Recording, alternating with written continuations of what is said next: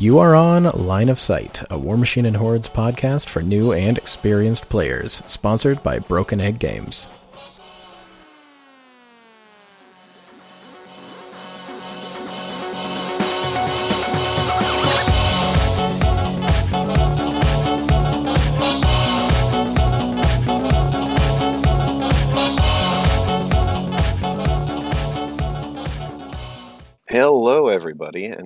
Episode 111 of Line of Sight. My name is Jaden, and I'm here with Brett.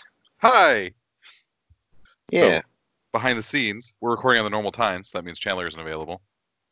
yeah. I don't, I don't know where Chandler is. We've had no communication from him in the last couple of hours, And that's podcasting. and that's podcasting. Also, I just want to mention that it, it's a real travesty that we're we're doing an actual War Machine topic today because in the back of my mind, I was secretly hoping we could do just an entire Lord of the Rings episode for episode 111 Why? because that because that's Bilbo's birthday at the beginning of Lord of the Rings. Oh, he's is that 11 to 1. His 11th first birthday. Yep. 11th.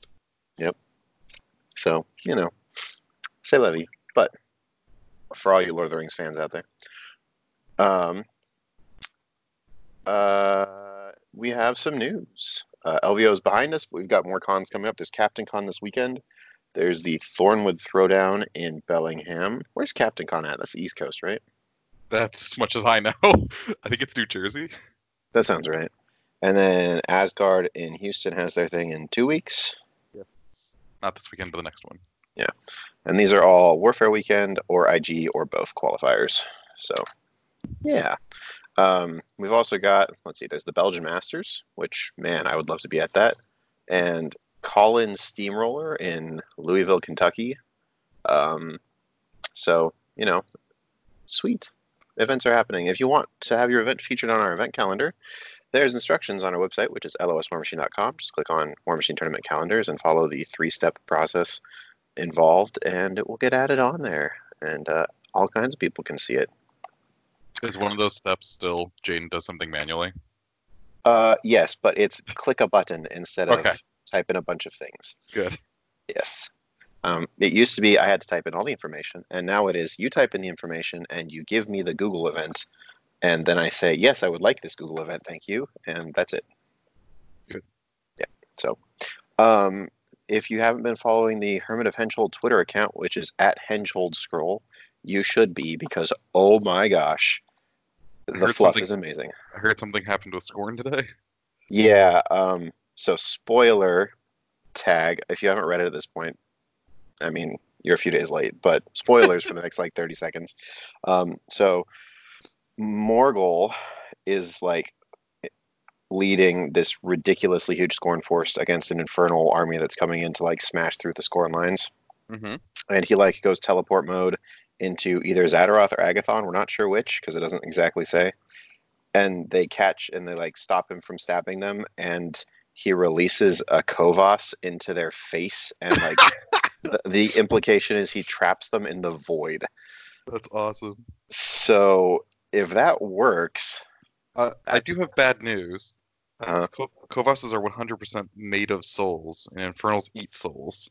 yes, but they also are creatures of the void, which is a place that the Infernals are not from, I believe. That's true. I think so, you know, yes, I don't know.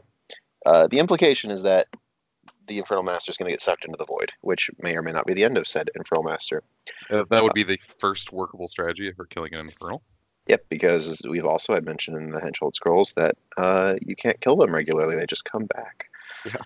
Also, Omodamos crushing Asphyxious into little pieces might be one of my favorite things that I've ever read. Well, now we know why he needed a new ro- new body, Yep, new Robo Thank- Body. and thankfully it wasn't what we came up with on the Discord. Thankfully, yes. All right. Uh, speaking of our Discord, we have a Discord. It's in the show notes. A permanent link uh, to be invited. Go ahead and join us. We've got all kinds of things going on, and uh, yeah, it's a good time. Uh, also, if you haven't noticed, we've been putting out much more regular content the last few weeks. We've got a goal that we've been fairly regularly hitting of having something come out Monday, Wednesday, and Friday. So, woo! Um, I'm going to be talking about flames for at least the next month or so, and Chandler and Then- Brett are talking then about I'm gonna start talking about flames. And then Brett's going to start talking about flames, and I don't know what I'm going to do at that point. Well, There's a- something to do with the news we got today.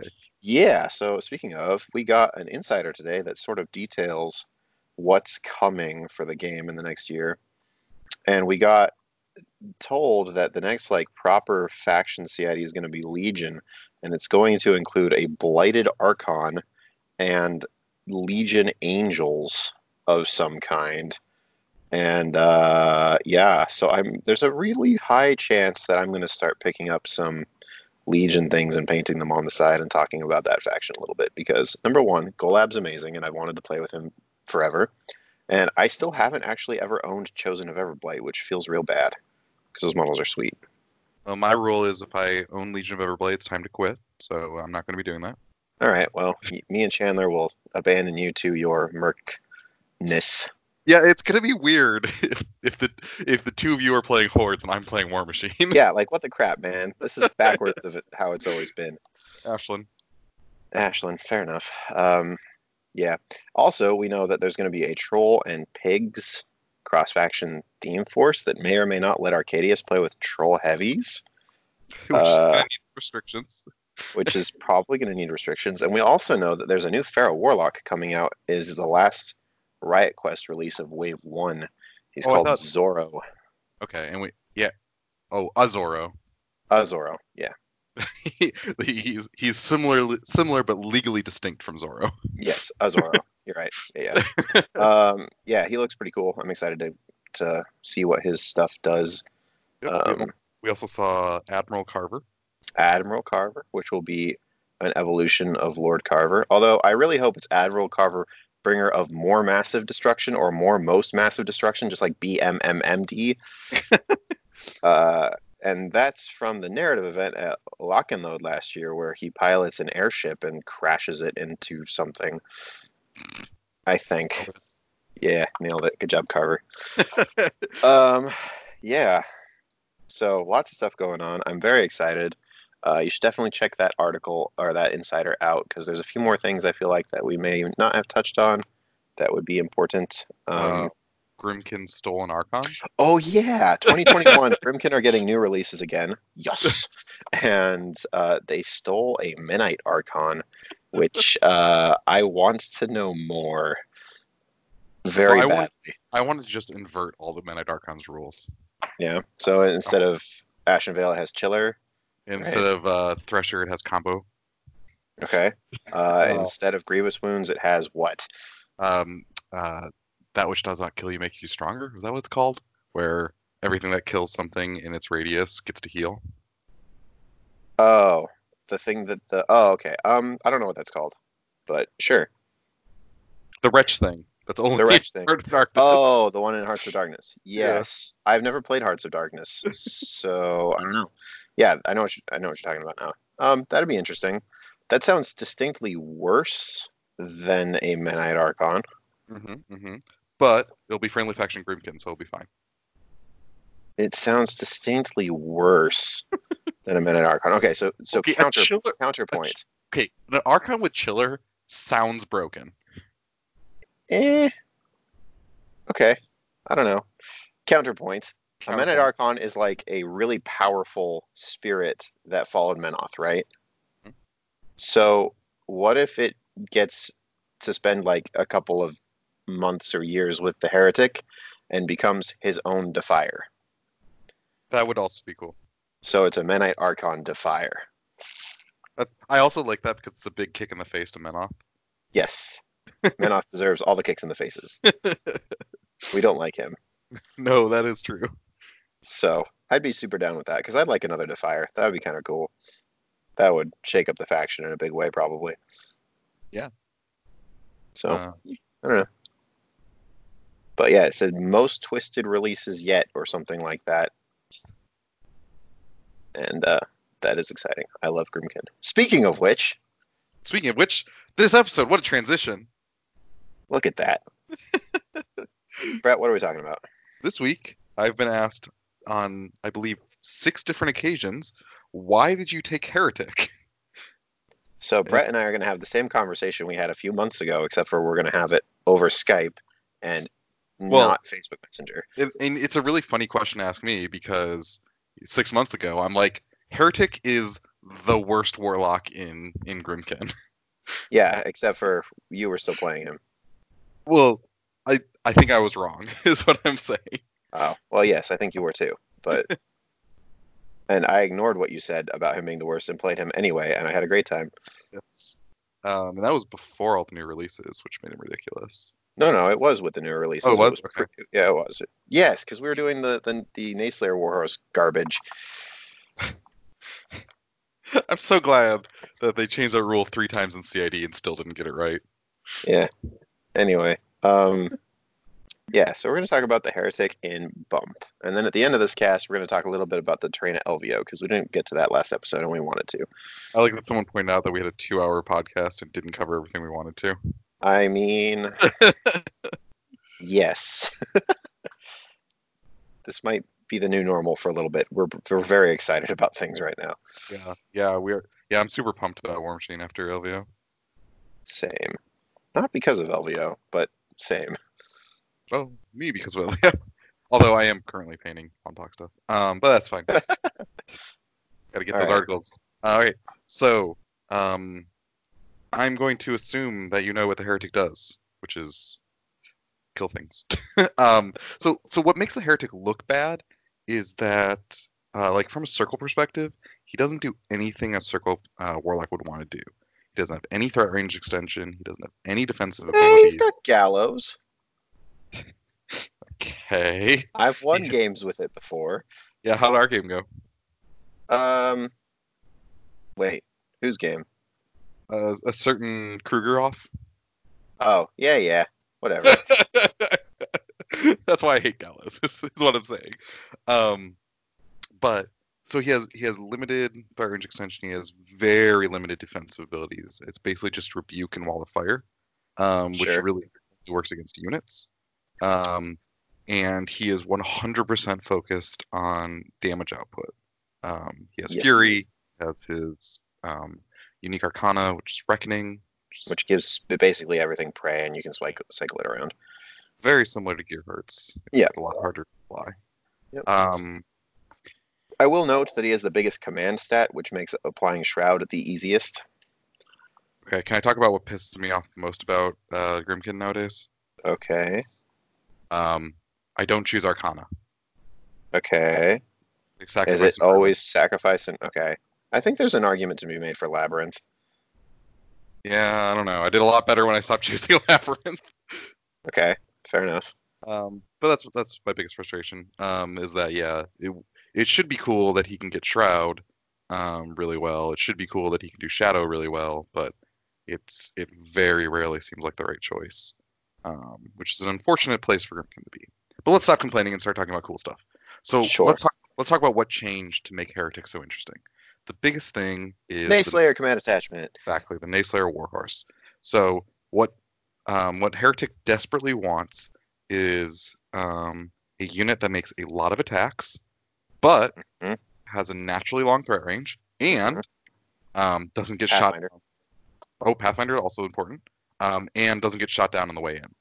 Yep. And up until this point, up until the Nayslayer Warhouse released, the number of units that could do that in Grymkin were none. Murder crows that ambushed, maybe. Hollow men with Hollow men With with, guns? well, no, no, you you do the Fury Brutal, brutal Charge Reckoning thing. Oh, sure. Yeah. I mean, yes. Like, Holloman, yes. I've definitely killed my sh- fair share of Siege of Animanterixes under Rachette's feet with charging Holloman. So is- that's a thing. Um, but the Nayslayer Warhorse provides all that. Well, the the threat range comes from the monkey, but Yeah, from the Malady Man. yeah. Um, oh yeah, I guess it actually comes from the. the Yeah, the monkey doesn't do anything for that part uh, he dies gloriously. and then comes back. It's hard to keep a good monkey down. Indeed. I like saying that. That's my favorite. um, and so because of feign death and because of um, well, hold on a second. Let's explain what the Warhorse does for people that might not have read the card. The Warhorse has three things that it can do, ev- one of e- each every turn. The first one gives the unit grievous wounds, which is really good. super important. Yeah, it's very important. The second one gives them all annoyance and parry, which is also important because it makes them effectively def 14 against living models. Well, so um, because Nayslayers have to charge in order to do reasonable amounts of damage, Mhm. um, a lot of people will try and jam them. Right. At which point the parry becomes extremely And then- relevant. Yeah, that it's, it's important because then they can charge, and also it lets them reposition into weird spots. Yep. Yep. And then the last one is the most complicated, and it's the, also the most important. And basically, what it says is when the Nayslayer command attachment uses this ability, which is an anytime ability, everything in the unit is immediately knocked down, and the entire unit gains feign death, which is the rule where if you're knocked down, you can't be targeted by ranged or magic attacks. Now, this would normally just be really cute because they could walk up and fall over, but there's an interaction that lets them run and not, and do this. So um, the Madcap, the um, is it The actually? artillery, Thank you. I forget what it's called. Weapon crew. yeah, Um, weapons. It has a vent fumes, a th- three-inch aura of um, living friendly faction model or living models. They don't even have to be friendly. Um, gain stumbling drunk, which means Yep. they're immune to knockdown. Which means you can have part of the unit be immune to knockdown and part of it not. Yep. So the idea is you activate the unit. The grunts run 14 inches, um, Mhm. six times two plus two. Um, and then the UA before he runs uh, knocks them all down, but he's immune to knockdown. So because playing dead doesn't care about command range, he can then go run and pick them up in command. They Yep. all they Behind all a forest, preferably, so he's not Yeah. going to die. Yeah, well, so he's like the Tharn Ravager UA, right? You just keep him nine inches back. Yeah, and then yes, the theme force grants everything or all units in the uh, the, the theme rise, and so they just stand up and they're like, "What's up?" Yep. and they charge normally. Yep. Um, and so what makes that really really cool is that you can play the the units way off on the flanks. uh, Yes. which means that uh, your opponent won't be able to like target sprays on anything behind them, which mean which makes them extra hard to kill. Uh, Yep. It also means they can't assault and spray them uh, usually. Yeah. because you have to have a target for the spray. Yep. Don't do this if you are playing against a theme force or models that have ambush. It's a good way Well, to lose. Yeah. Yes, make sure that you measure the ambush range and then you know put things out of it, Yep. Don't measure the ambush range and then put them in there anyway. which I did. Yes, do as Brett says, not as Brett does. Correct. um, and um, it, it's it's actually really remarkable just how hard it is to kill something with feign death. Um, Yeah. Especially a unit. Like sometimes I'll be able to like get one or two attacks, but Mhm. in order to kill an entire unit with feign death, especially one that's way off on the side and, and has such a long threat range, so they can be Mhm. far away from things, is really really hard. Yeah, yeah, because Nayslayers, uh, with the Malady Man giving them desperate pace, now can just threat 13 inches every turn, regardless of the caster. Correct. Yeah, Um, Which thir- is 13 is the magic number, right? yeah, Um, standard threat range is 11, good threat range is 12, 13 is amazing. 13 is elite threat ranges. There's not a whole lot of things in the game that Well- naturally go farther than that. Yeah, Yeah, usually it requires like a feat or something. Yep. Yeah. Um, so or, or to beat guns, which again, they beat guns. they beat and- yeah they they have no cares about guns. Correct. And and really, so I'm harping on them a lot, um, but it's it's really the Nayslayers that unlocked Heretic, and the reason um, because they make a lot of attacks because you can get furied um, impact attacks which are really funny. Mhm. Um, they do a ton of damage they hit. I think they're the hardest hitting unit in the game. Yeah, against most targets, I think of them as being POW 17 base. Yep, that sounds about right because they have armor piercing in their POW 7. Right. Yeah. So So against armor 20, they're dice off threes, and with fury, they're dice damage, and with reckoning, they're dice plus two. Yeah, and Yeah, and the warhorse is two strength stronger, two strength higher on the lance, and uh, three Yeah. strength higher on the mount. sounds like it. Yeah, so that sounds about right. To put that in perspective, it takes three Nayslayers to kill a heavy usually. Yeah, Yeah, and like if you get hermit, it's less. Like if you like Yes. normally, what I'll do is I'll put two Nayslayers in, then have a clock tree, just poke it a couple times. Yep. Like- yeah, yeah. It, it, it's pretty. It's pretty not remarkable to get to the point where two Nayslayers can kill a heavy. Yes. um, which means that, and because most of those buffs are are not um, don't require them to be in a specific place, you can do that and have them kill two heavies in their one activation without too yeah. much trouble. Yes, very often if your opponent just advances into your threat range, you can get two heavies with a single unit. Like, Mhm. like, and you have to remember, Nayslayers are not expensive. They're 13 points for the five, and another f- requisition point probably. No, it's only four points for the That's only four points. Okay, Yeah, so, you're getting 17 point points. Yeah, there you go.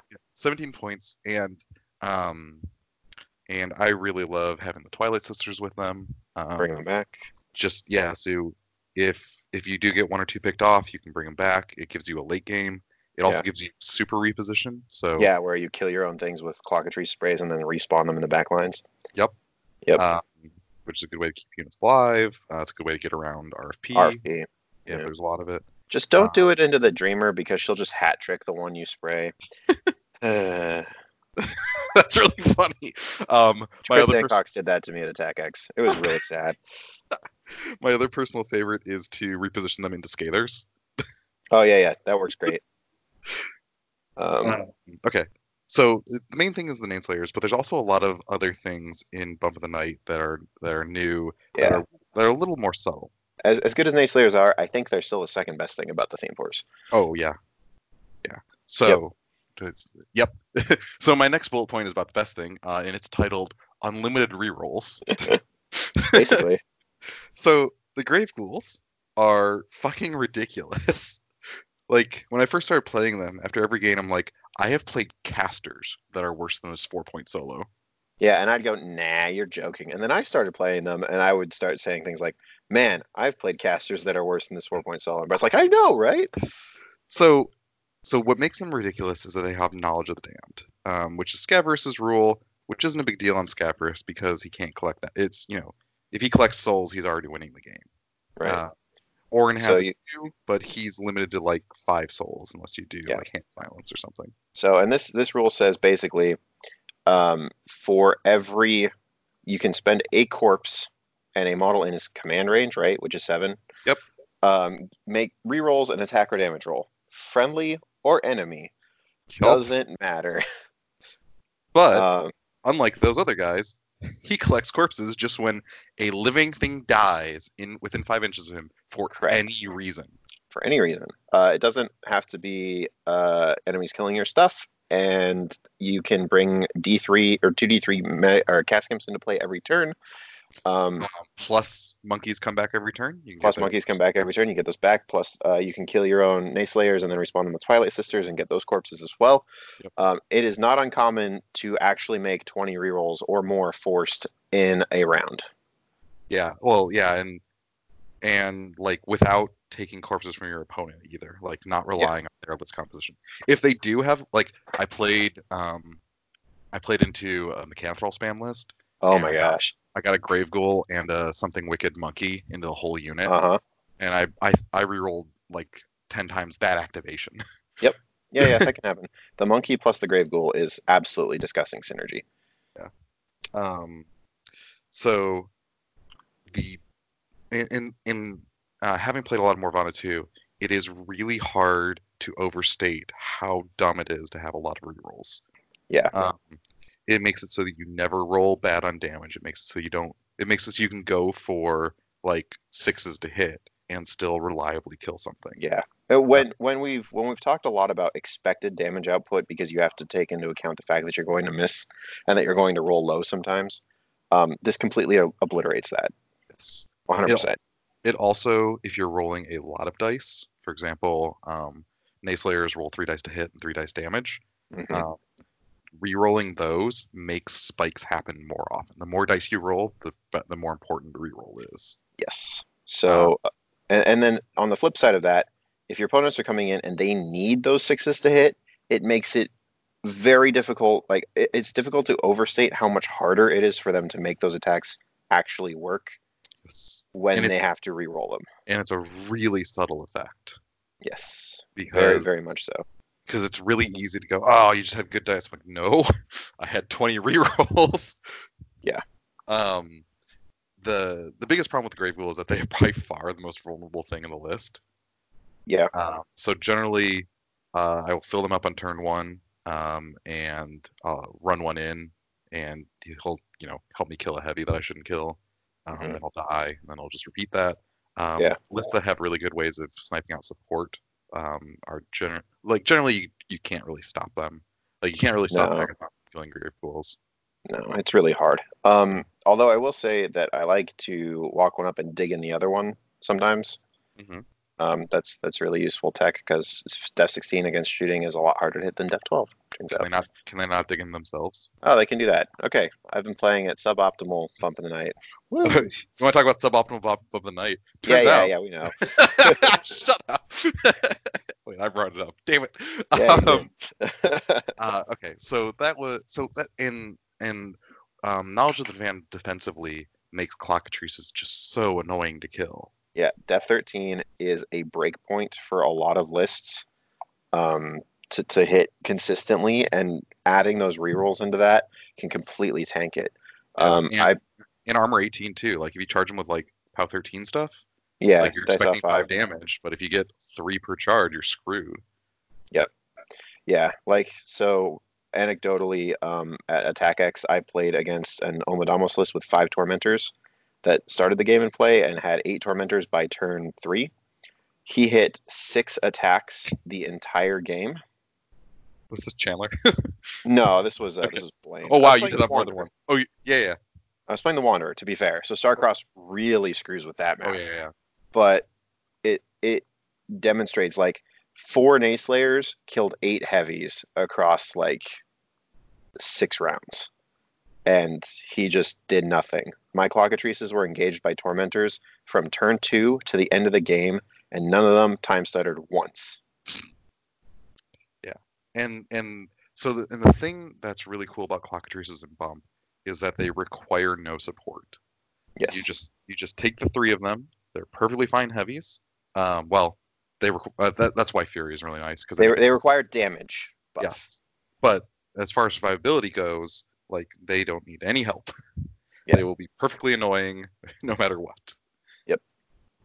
So that's a big part of that. And then, yeah, with Fury on them, they hit what, POW 17, 16, 16? yes Which, Yeah. And again they have a lot of attacks which means you get more reroll value Right, and, and those are not amazing numbers, but with boosts and with potential Reckoning uh, and, and Hermit, like Yep. you're getting to, to real numbers, which which is really good. yes and then the last thing is caskimps um, Uh-huh. So if you don't kill all your Caskimps, for example, if all your Grave Ghouls are dead or full, um, when Caskimps activate, uh, they are fucking devastating. Yes. so I, I I told you I played against a Connie B player. Um, Mhm. I killed twelve precursors on her feet turn, and she got none of the souls. Right, because they're not attacks. They're right? not attacks, and they're POW fourteen. Yep, and it's not blast damage. It doesn't trigger vengeance. Nope. Um, you can't self sack it. Nope. You can't. Um, it doesn't trigger most arcanas. It doesn't trigger most collection of corpses or souls. It doesn't trigger most um, most types of righteous vengeance, swift vengeance. Uh, what's the word I'm looking for? Battle driven. All those things. It doesn't proc a lot of feats that rely on things getting destroyed. They get around a lot of things. It is still a damage roll made by a friendly faction model, so you can re-roll it. It Mhm. can still get reckoning, which is Yep. dumb as hell. yes. those those sweet POW 16s. Yeah. Um, like yeah, usually what I'll do is after the grave ghouls are full, I'll start putting caskimps behind my clockatrices. So a heavy will go in, fail to kill the clockatrice. The caskimps will will go in and do like four or five damage apiece. Yep. And then uh, then the clockatrice can just easily finish it off with fury. Yeah. Yep. No, they're they're very very strong. Now they do have some weaknesses in Uh, that if you have anything- Archon is the Thamarite Archon exists. yeah is the Uh, end of all things. Do not summon caskimps and make and, or make sure they're all dead when the Thamarite Archon's on the other Yes. side. Or if you're playing against Fiona, um, Oh, yeah, Befuddle on those things sounds awful. Or Agathon, Dark Seduction on those things is incredible. Or um, there's lots of things that can like move those Caskimps around, or just straight up knock them down.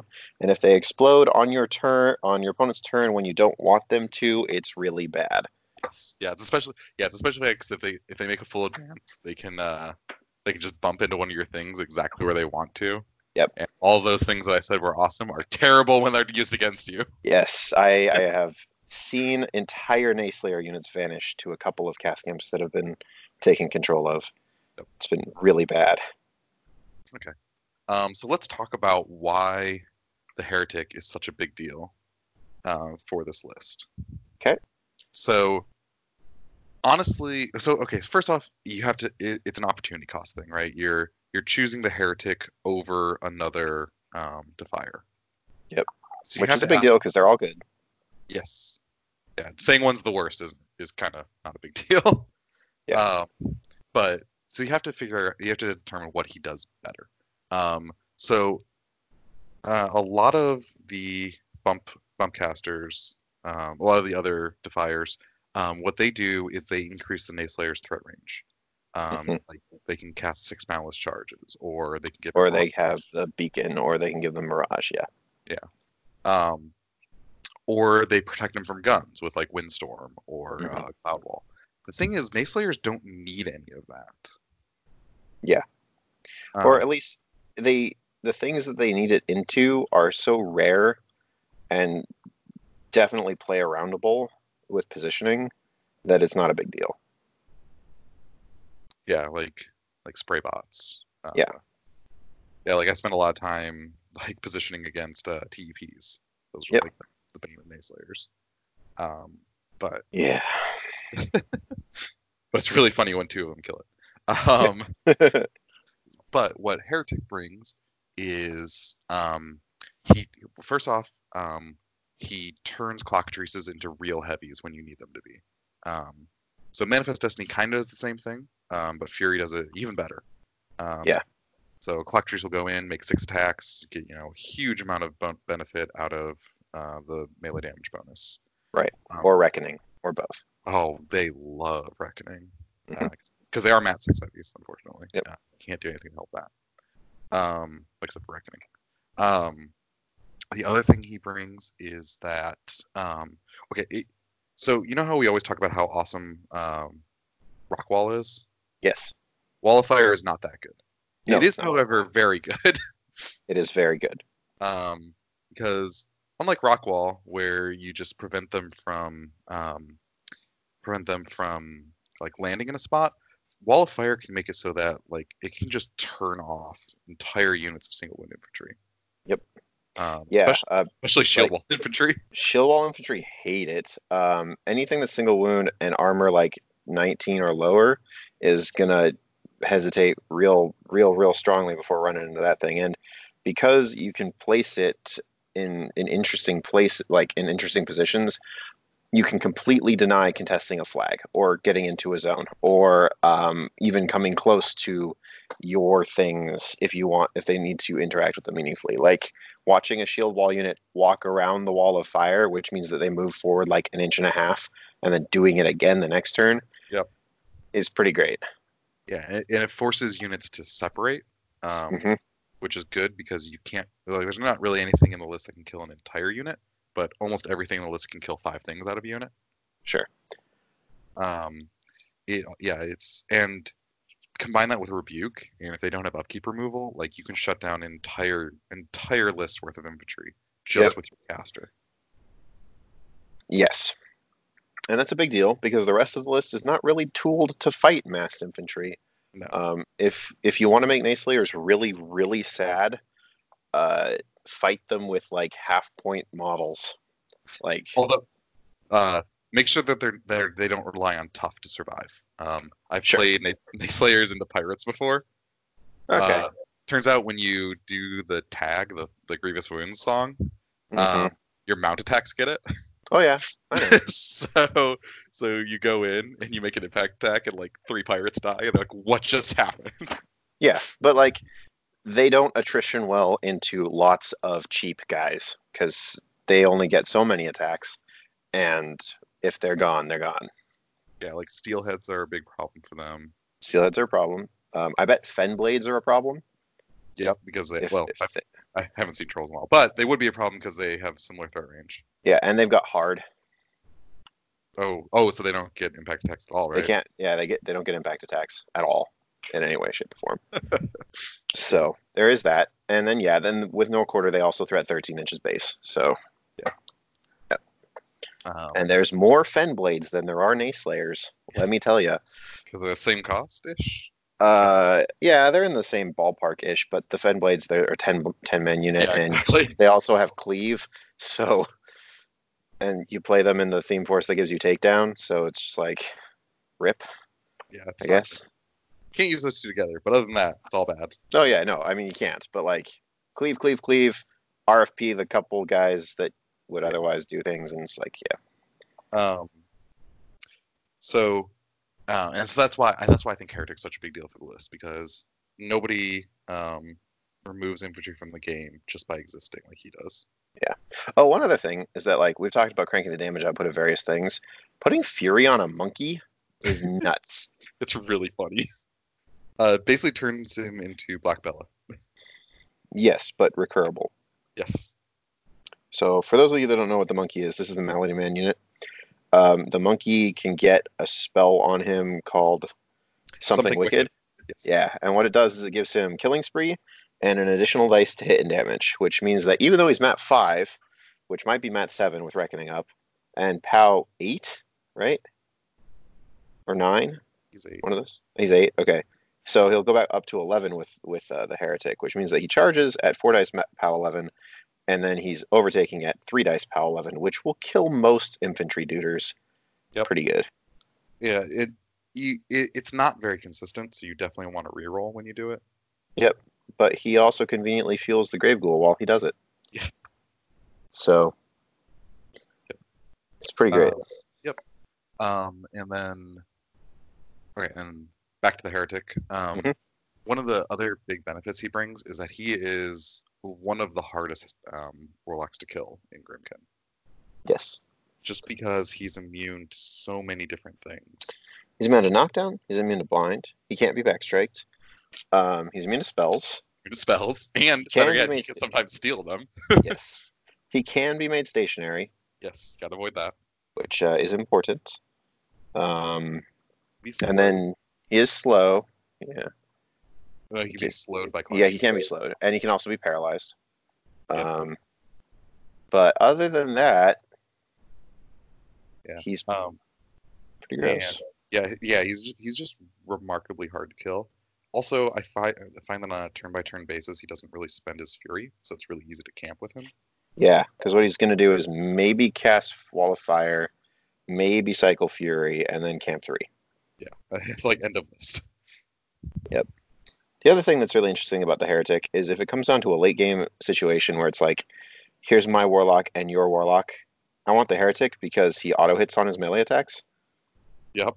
So he completely takes that that part of the dice rolling equation out of it. And if he puts Fury on himself, he's POW 16, which is perfectly acceptable. Yeah, I've definitely killed heavies with him before. Yep.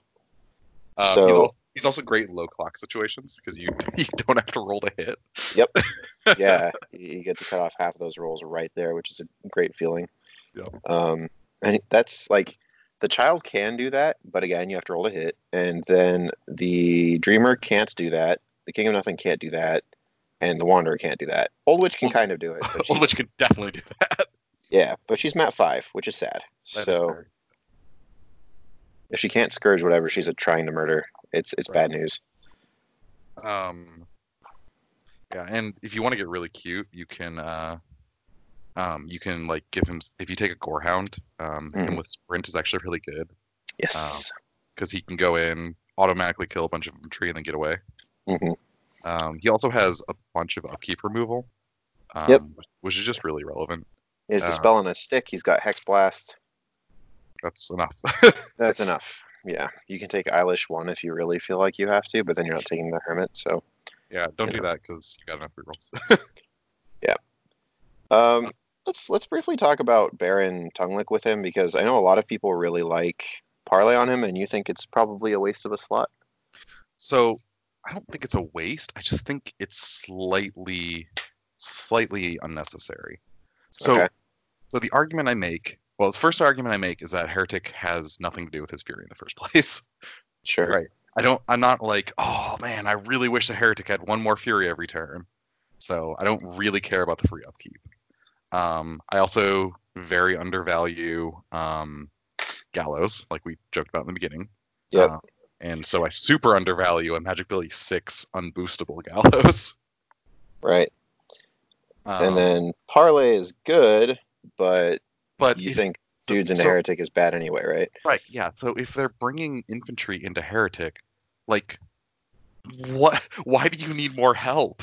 like like they're already playing like 40 50 points down. You don't you don't need to make it even worse for them.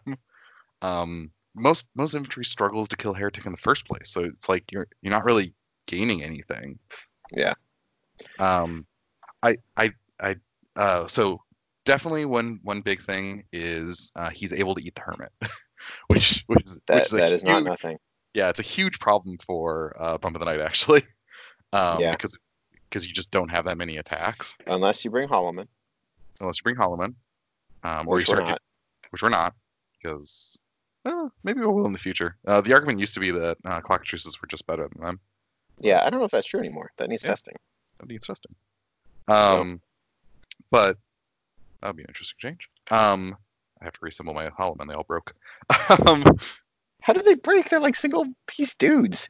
yeah, well, I, I didn't put them in the slot base, so All right. I guess you also travel like a madman with your minis.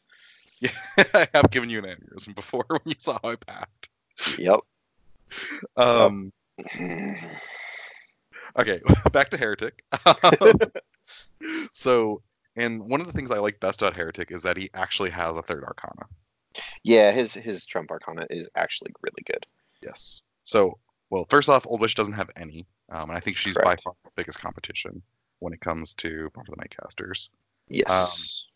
I I also think um, the Dreamers is not that great, um, especially with the proliferation of anti knockdown. Um, yeah, like it's a it's a dead Arcana into Infernals, the faction. which is annoying. Um, uh, Sh- Sh- Wanderers is purely defensive. Um, Right. Wanderers Wanderers Arcana is you don't get other Arcana, but your caster never dies. Right. Which which is a fair trade. Yeah, it is. No, absolutely. Um, the King of Nothing doesn't really do anything in bump Nope. unless you take a bunch of Crabbits. I guess I don't know. I think King of Nothing is a really awkward bump of the night caster. Yeah, probably. Um, but Now, rec- well, now that you can get Master of Ruin off of a solo, I agree. oh Before yeah, that was interesting. right, but- that's a good point. Yeah, that's right, and it doesn't stack. That's Yep. so annoying. Um, so, but uh, Reckoning is the real deal when it comes to Arcana. Like it is, it is a huge swing. Like, like that. That was the reason I was able to kill so many Archons on Strike One Speed turn. It's just because, you know, you get Fury, you get plus two to hit, you get plus two to damage, and then you move it.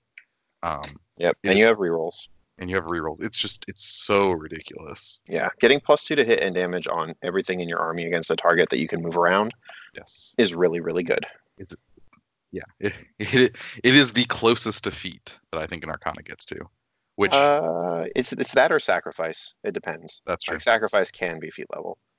Um, Uh, and um sorry, sorry. Well and i feel like the other trumps are just so weak in comparison yeah, there's an argument to be made that Wrath can be really, really strong. that's true Uh, i did i did forget about child yeah no her her unique one's really good too um, Yeah. not super good in bump but but can be very good. But yes, I think the Heretics is the most easily uh, applicable, the broadest, the strongest when it's up in most circumstances. Um, Yeah, it is fuck it also really difficult to use. I've I've found. Um, if you trigger it too early in the turn, uh, they can just make sure that whatever the thing is on has nothing in threat range of it. Like if they just spend the rest of their turn being like, "All right, you're never getting to this model or this unit," Yeah. um, that that can be bad. But if you wait really long, then maybe they'll stop making attacks too early, and you won't get to trigger it anymore. I- So yeah that's really funny when they just like all right done making attacks like no no you need to trigger reckoning like no thank you Yep. Um Yeah. yeah i found that holding it for a turn uh, makes it a lot easier um Mhm.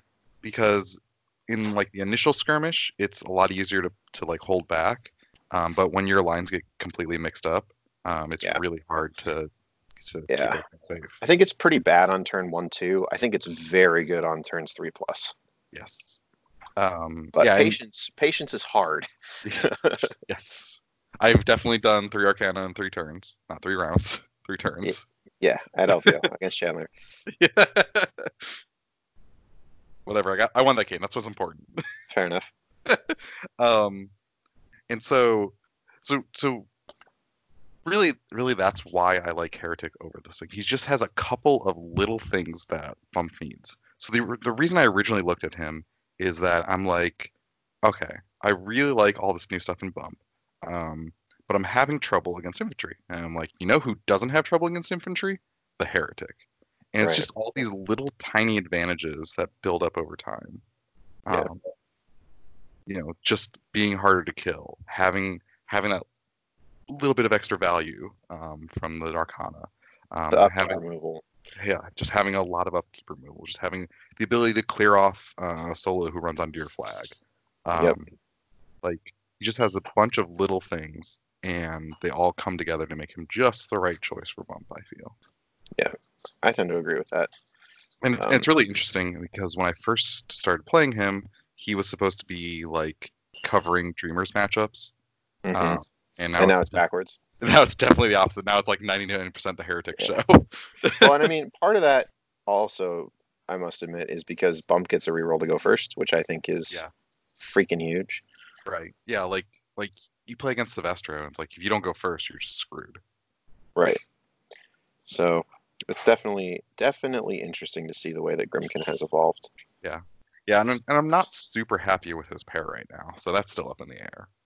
Um, so I have found that Heretic is uh, worse into uh, like really, really, really long range gun lines, like things like Sloan that could just take him out. Um, Sure. So that that's a place where Dreamer is better for sure, um, and maybe Witch as well. Um, I have found that he uh, he doesn't bring a lot of RFP, um, and he also brings a lot of souls. So if they have recursion or soul stealing, um, Yeah. he's not not happy about either of those things. No. Um, but Although, hold on, does the Primal Archon have sword? Nope. All right, never mind. Yep, him him and the Thamarite Archon are the only ones who don't have it. Okay. Um, and so, but the thing I really love about Heretic is that you have your Nayslayers way off on the wings, and then Mhm. the the main the majority of their army is fighting Heretic in three clocks, which almost no seventy five point list can deal with in five turns. Right.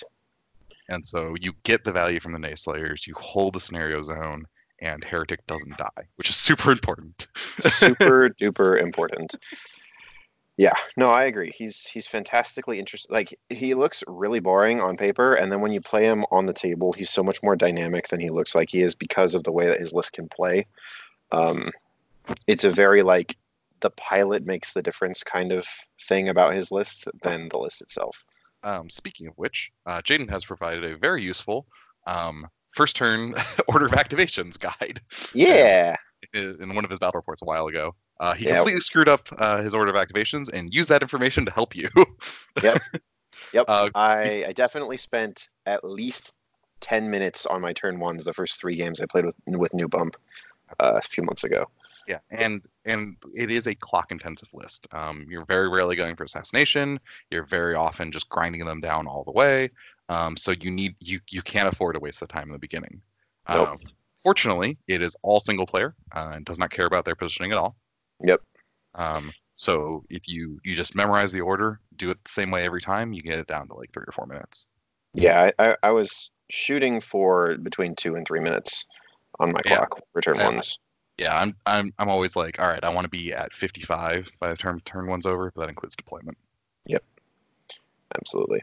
So yeah, Heretic's really fun. You should try him out. I uh, might dig him out and like paint some Grymkin after I'm done painting flames, and then uh, while I'm waiting for Legion, um, to Well- show up and uh, do some more battle reports.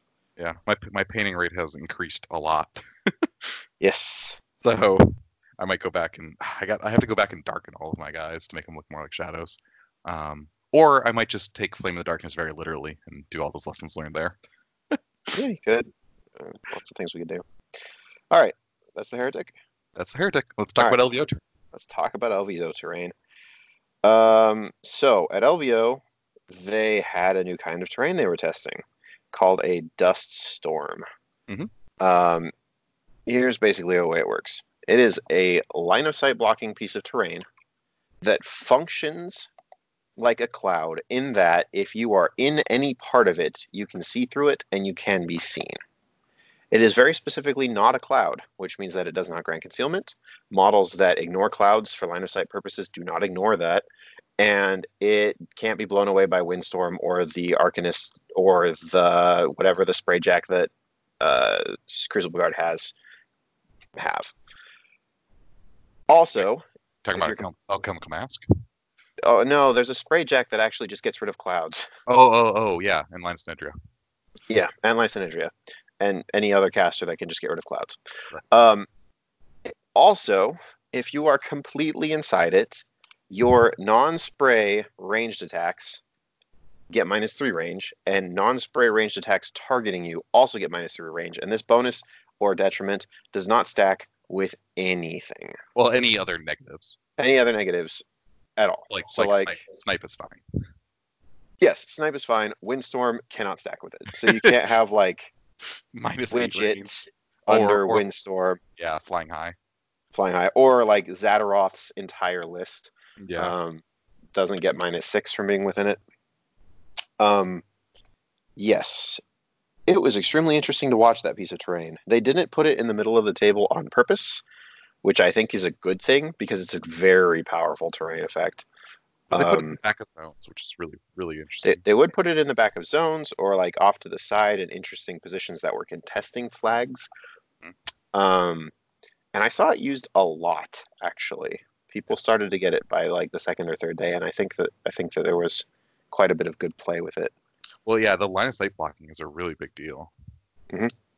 Yeah. Oh, a couple of other things. Eyeless sight doesn't ignore it. That's big. Um, True sight. True Sight doesn't ignore it because True Sight only ignores cloud effects, and it's not a cloud effect. Yep. So there we go. I think that's the exhausted list. Yep. Well, Uh, yeah. It, oh, it also doesn't block line of sight to huge base models. That's another way in which it functions like a cloud. Um, yeah. So, but if it was big enough, a huge base model could benefit from the minus three range. Yep. Which which is great because So- that's how the Desert Hydra works. Yeah, exactly. So the so the question I had was why are we messing with new terrain types? And Yep. so I, I talked to Will about it, and he's like, well, um, without hills, when we were setting up terrain, we would find that a lot of a lot of the time we would end up with just the same table over and over and over again. Mhm. There'd be, there'd be a forest in the center, there'd be a building on one side, there'd be a couple walls, and maybe there'd be a cloud, or maybe Mhm. there'd be a rubble. Um, Right. but they found that they needed more um, variety in the train types to make the tables feel more different. Yep. And I, Uh, and I really like so I really like that this is the one they tried um, because a it's really powerful. Yes. Um, B it brings back a lot of things that um, a lot of common stuff ignores. So like Yeah. like if you remember, um, forests in the table were really great until a popular army with Tree Walker came out, and then they're like, "Oh no, this is not allowed anymore." Right. Yep. Yeah. Uh, so I only got to play like two or three games with them. They didn't matter a whole lot in my games, mm-hmm. but I could definitely see places that they're very interesting depending on their placement. Hiding things behind them, just like a building, but being able to vengeance into them. Um, or and I love that- Energizer I love into that they're them. not rough terrain. It's one They're of not rough very, terrain. very few things that aren't rough terrain. Yep. So being able to like energizer or vengeance into them, being able to dodge into them uh, or out of them, being able to um, contest things or be in a in a zone and potentially not being shot at anymore. Um, it- It definitely felt like a way to improve single wound melee infantry. Hundred percent, I agree with that. Which I'm not entirely certain is something that the game needs, but it's certainly uh, interesting for them.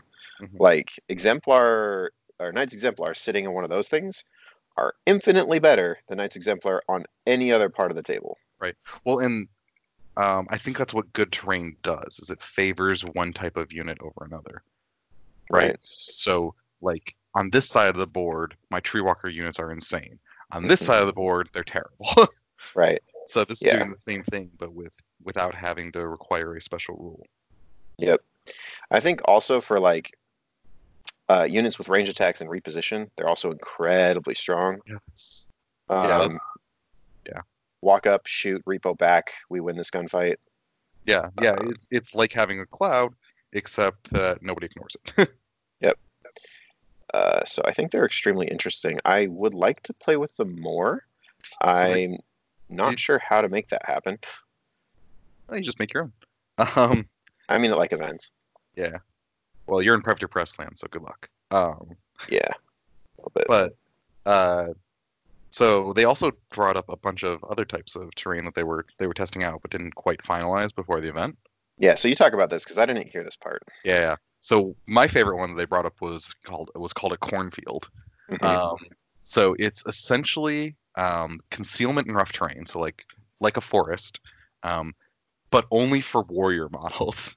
So warjack, warbeasts, and horrors um, would ignore it entirely. They would treat it as open terrain. They would Mhm.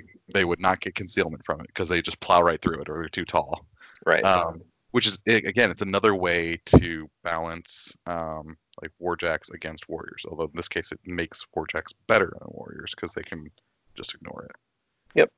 Um, I I really like they, that's one of the things they were experimenting with is rules that affect different types of models differently. Which I think, I think that would be very interesting to play with. Um, and also, like, so for those for those people that say um, the terrain types available in Warmachine make our games look more boring, this would change that a lot. Um, like, you could have. So first of all, this would be a very easy piece of terrain to make. You take a piece of MDF and you paint it brown with like some crackle paint, so it's got texture and then you get some corn trees from Hobby Lobby or corn corn stalks, Yes. corn trees, and you put those on. Like, you didn't grow up in the Midwest. I did grow up in the Midwest. I'm so sorry. I'm just I'm just very you're tired. just you're just blacking it out. I understand. No, basically, um, driving for four hours and looking like exactly the same place. Anyway, um, and you go to Hobby Lobby and you buy some corn stalks and you stick those on like either small bases or on like another piece of MDF that you can move around, and voila, you have a cornfield, which will look very cool and be very functional. And let you f- set up some sweet looking tables. Like now, maybe you can make an obstruction that is a barn, or you know, like you're not fighting on these like rando places. Patch of green, patch of blue. Um, Yeah. I think I think the one thing it re- would really be cool is if it had the forced line of sight rules for warrior models. So like you can't sure. see more than three inches if you're a warrior model. if you're a warjack, Right. you're like, I fucking see you. right. Yeah, that'd be interesting. Uh, that- we'd have to see how that interacts with sprays. Um, no, it, so that's that's the cool thing about this is that they interact normally. So you just pick which model type. So it's like, am I targeting a warjack? If so, then I've got line of sight. Sprays work fine. that's fair. Okay. Um, Um, I don't know how that would work with like, okay, because like archons are warrior models. Yeah. So that's a problem. So maybe it No, has to be like no, the- smaller yeah, but- based warrior models. No, no, it's just the, the Void Archon's just ducking down behind the core.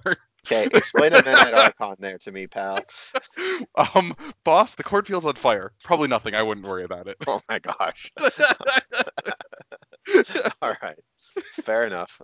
Um, yeah, so I, I really like this this idea. I mean, some of these were terrain types in Mark One, right? Or like Um, were we- were terrain types in uh in, in leagues or something before? we played with hedges before. Okay, Hedges are really simple. They're just linear obstacles that only provide concealment, and again, don't stop warjacks that don't have Pathfinder. right. I think those would be very interesting. I'd be super okay with those. And the cool thing about those is they can be spread really liberally. Right, they can be wherever you want them to be. Um, they also fuck over colossals really badly. Yeah, a little bit.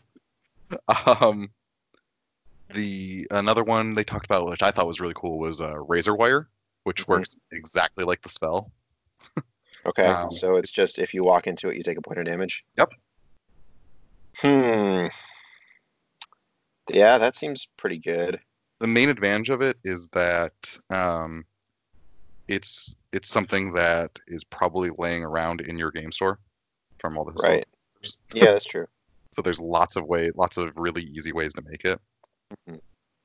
Yeah, and even if even if it's not, you can get like rolls of razor wire at miniature scale very cheaply from a variety of hobby supply stores. Yes. Um, I'm not sure how I feel about this game balance wise. It feels a little punishing for single infantry in a way that I'm not sure I like.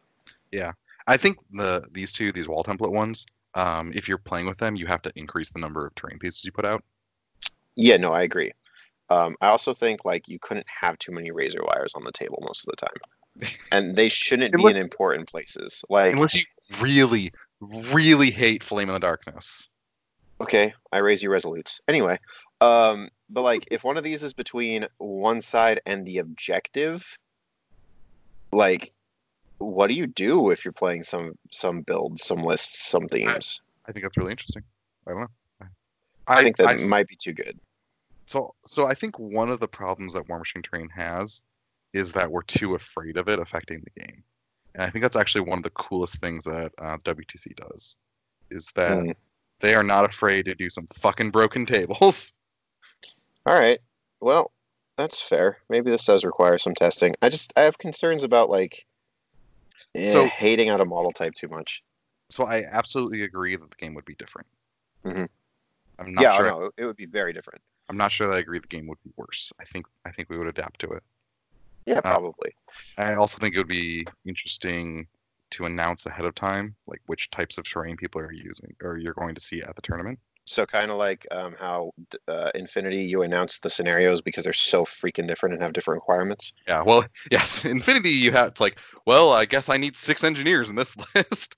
Um, whereas this one, you go, well, maybe maybe my single one infantry isn't isn't going to be quite as good today, or maybe Right. you know it's only cornfields. And it's like, shit, yeah, single unit infantry all day.